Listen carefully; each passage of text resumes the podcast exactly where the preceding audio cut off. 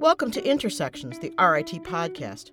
Entrepreneurs have lots of ideas, but what does it really take to turn one of those ideas into a viable business? Today, Rich Notargiacomo, director of RIT's Venture Creations Technology Business Incubator, talks with Brandon Hudson, an applied arts and science major in the School of Individualized Studies and the first student selected for RIT's Gap Year Entrepreneurship Fellows Program, about the path taken by his award winning energy services company, Conexus. Let's talk a little bit about, about the business. Where, how did you get started on this? I guess I'll, I'll, step back a little bit and talk about what it is. So, we design um, energy management systems, um, and it's kind of an internet connected platform designed for homes, small and medium sized commercial buildings. Um, and basically, what it does is integrates all the heating and cooling, ventilation, energy, and also safety equipment inside the building, and then offers the you know end occupant as well as their contractor the ability to better you know monitor the health and performance of that facility. Um, and so with that, I actually didn't come up with the idea. The company was founded in 2013 with a few of my partners. Um, and one of them, Eric Schumann, is an RIT alum, and uh, we're both computer science house members. And so back in 2014, he actually came to visit and um, you know came to Flora looking for someone to do web design at the time and I ended up getting linked up with him and uh, you know went through my portfolio. He kind of pitched me on the idea, and I was uh, was like 17 at the time, and so it all sounded exciting. You know, Nest had been recently acquired as well a few years back, and so I saw you know billion dollar signs, and I was like, great, sign me up for this two year journey, and uh, we'll make a lot of cash.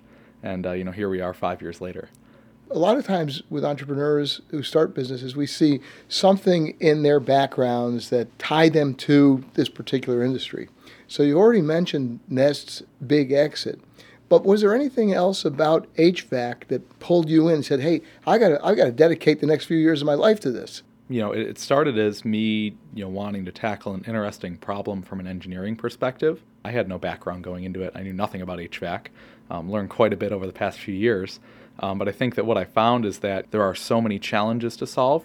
All the technology in this industry has been matured for about 40 years and uh, really hasn't changed in a significant way. The smart thermostat's the biggest you know advance in the industry in a while, um, and so with that, I think as we kept getting more and more into it, there were more and more challenges to keep solving, and um, that's when I kind of fell in love with with this process. What does success look like for you with, with, with this company? You know, when we look at defining success, that's an interesting one, and I've spent a lot of time thinking about that myself because I think a lot of people define success in money. They define success in having things. Um, maybe it's titles or awards. Um, for me, what I look at with success in this company is the ability to, you know, freely pursue the ideas and kind of the dreams that I have without pause. And so, what kind of drives that is obviously the ability to fuel the fire with capital, because at the end of the day, the bills always have to get paid and you got to keep the lights on. Um, but it's also knowing that we're making an impact. And I think that really matters to me because as I've stepped more and more into this space, you know, I've become I think much greener um, and, and kind of looking at this energy efficiency space, realizing that you know the problems that we have against us are really high stake problems and if we don't have quick solutions in you know the next 5 to 10 years we're going to do irreversible damage for our kids and our grandkids and i think that you know success for me again is is kind of looking at the ability to to tackle this and and not have to worry about all the contingencies around it it's really the ability to pursue this this higher level goal of, of transforming the building space for me right now. What do things look like 20 years from now? Where where are you and what are you doing? That's a good question. From the perspective of Conexus, I see another 10 to 12 years just because there is so much work to be done. Um, and so after that, I, you know, to be honest, I haven't really thought about it. Um, I'm not one to specifically plan the exit. I think that if we run the company well, the exit's going to come, and, and my gut's going to tell me whether or not it's the right time. And if I still love what I'm doing, I'm going to keep doing it. Sure. And uh, when I don't, I'll find another plan A.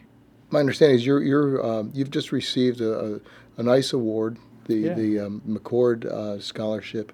Can you tell us a little bit about that and what that means to you and what you've learned through yeah. talking to Austin McChord? Yeah, so it's um, it's definitely a privilege to to be the first in this program. Basically, what what it does is affords me the year to um, to work on this freely, um, and I, I, get a stipend from the university, which helps me afford some of my expenses um, as we're kind of you know working to get toward profitability in our business. Looking specifically at you know conversations with Austin, um, I've gotten a lot of great feedback from him. I met with him a couple times, um, kind of through this as he's been in town, um, and so you know getting a lot of feedback as far as you know, kind of the, the structure of the business and almost, you know, investor esque talk, um, but not necessarily scoped that way, but a lot of, you know, like challenging the points that, that we work on every day. Um, and so it's been you know, a great exercise in that regard to kind of, you know, test our laurels, if you will. What made you decide to come to RIT? That's another interesting one. So I had two choices um, here in Berkeley. Um, I was, you know, basically deciding, you know, early decision between the two. I fell in love with campus, and I don't really know how to describe it. It was just kind of a gut feeling. I was, you know, early applied to Computer Science House and in that whole community, and that was definitely a large factor for me in coming here. Um, and I'm glad I did because, you know, some of our early investors, most of our advisors, and a lot of my connections come through that. But with that in mind, I think, you know, it was just kind of a gut feeling that I needed to be here. So you had mentioned, I think, that you'd become you, you became part of Connexus in was it 2013? Was it 14? 14. Yeah. Okay. What what sort of you know entrepreneurial small business background did you bring to the table when you joined them? Yeah. Um, so the answer, in short, is I learned all of it um, on the job, and that's because I had a, a previous venture to this, um, Click, which was a watch band adapter for the Apple Watch. Um, and we put it on Kickstarter, and we did pretty well. Um, you know, we had like 15,000 you know backers and early customers. Um, but the you know retail e-commerce chain and you know mechanical product supply chain logistics from China is very different than our business model. And so you know what I learned was a lot of the general principles of you know understanding like our corporate structure still applied because we were an LLC, but pretty much everything else went out the window and we had to start over and learning.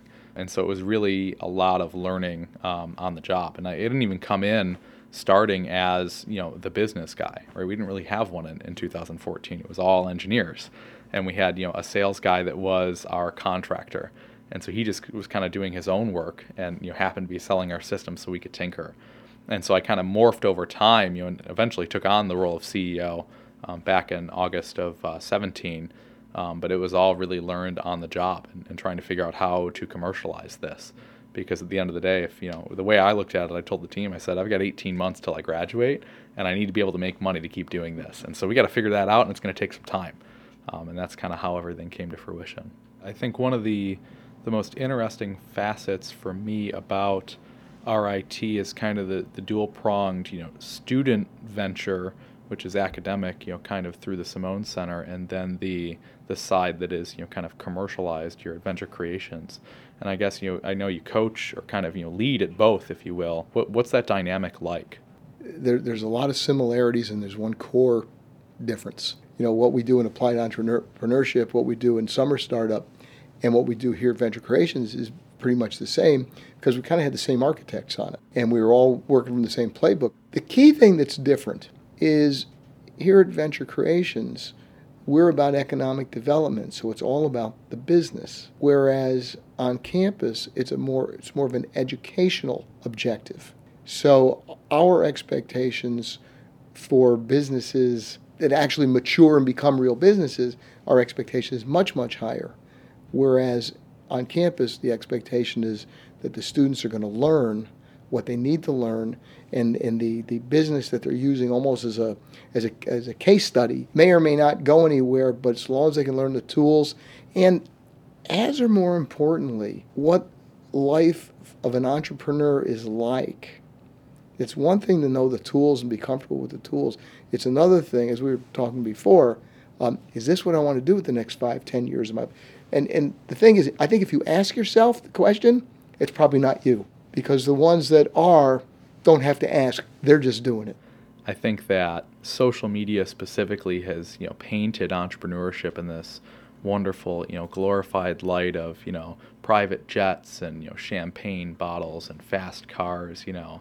And then you wake up and you realize, you know, you're in the grind and every overnight success that, you know, turns into a billion dollar company takes 10 to 15 years of nothing. Yes. You know, and working poor effectively for the most part. So I'm really big on trying to convey that message because I think that, you know, it will sift through the people that are meant for it or, or have the potential to and the people that, you know, are better off pursuing some other aspect of their dreams.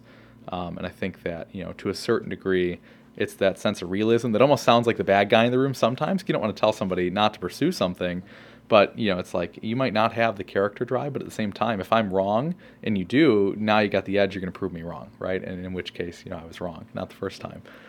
That's the way I kind of look at that. And so I guess kind of in a similar vein, Um, there have been a couple, yeah, I know of a handful of student ventures that have kind of come out of the, the Simone Center and actually become you know real businesses.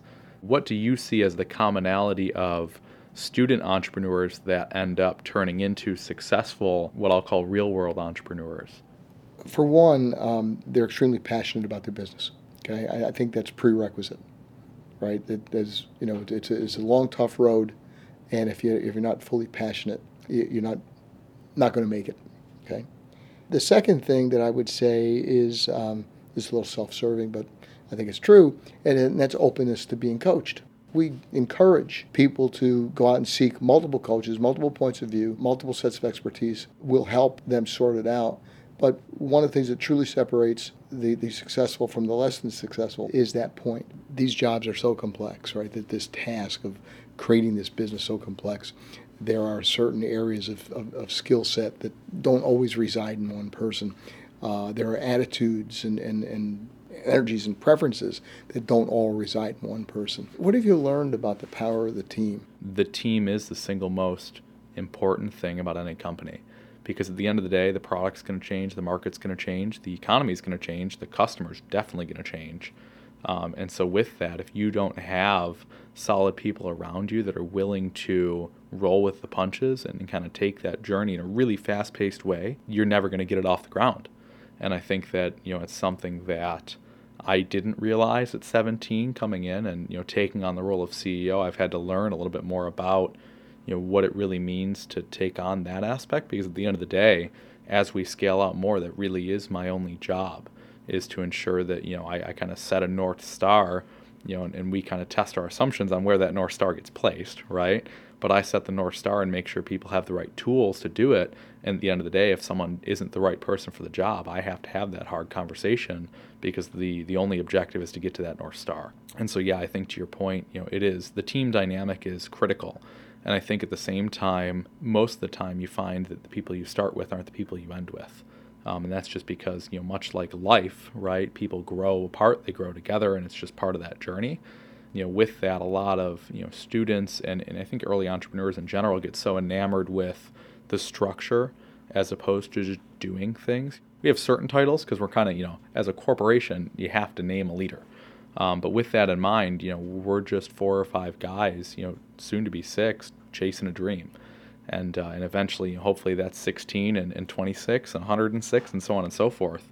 Um, but you know, it's it's not about the structure and the ownership and all of that. It's about you know what are we going to do here? What what's really the the meat on the bone. Thanks for listening to Intersections, the RIT podcast, a production of RIT Marketing and Communications. To learn more about our university, go to www.rit.edu. And to hear more podcasts, Find us on iTunes or TuneIn or visit us at www.soundcloud.com slash RIT Tigers.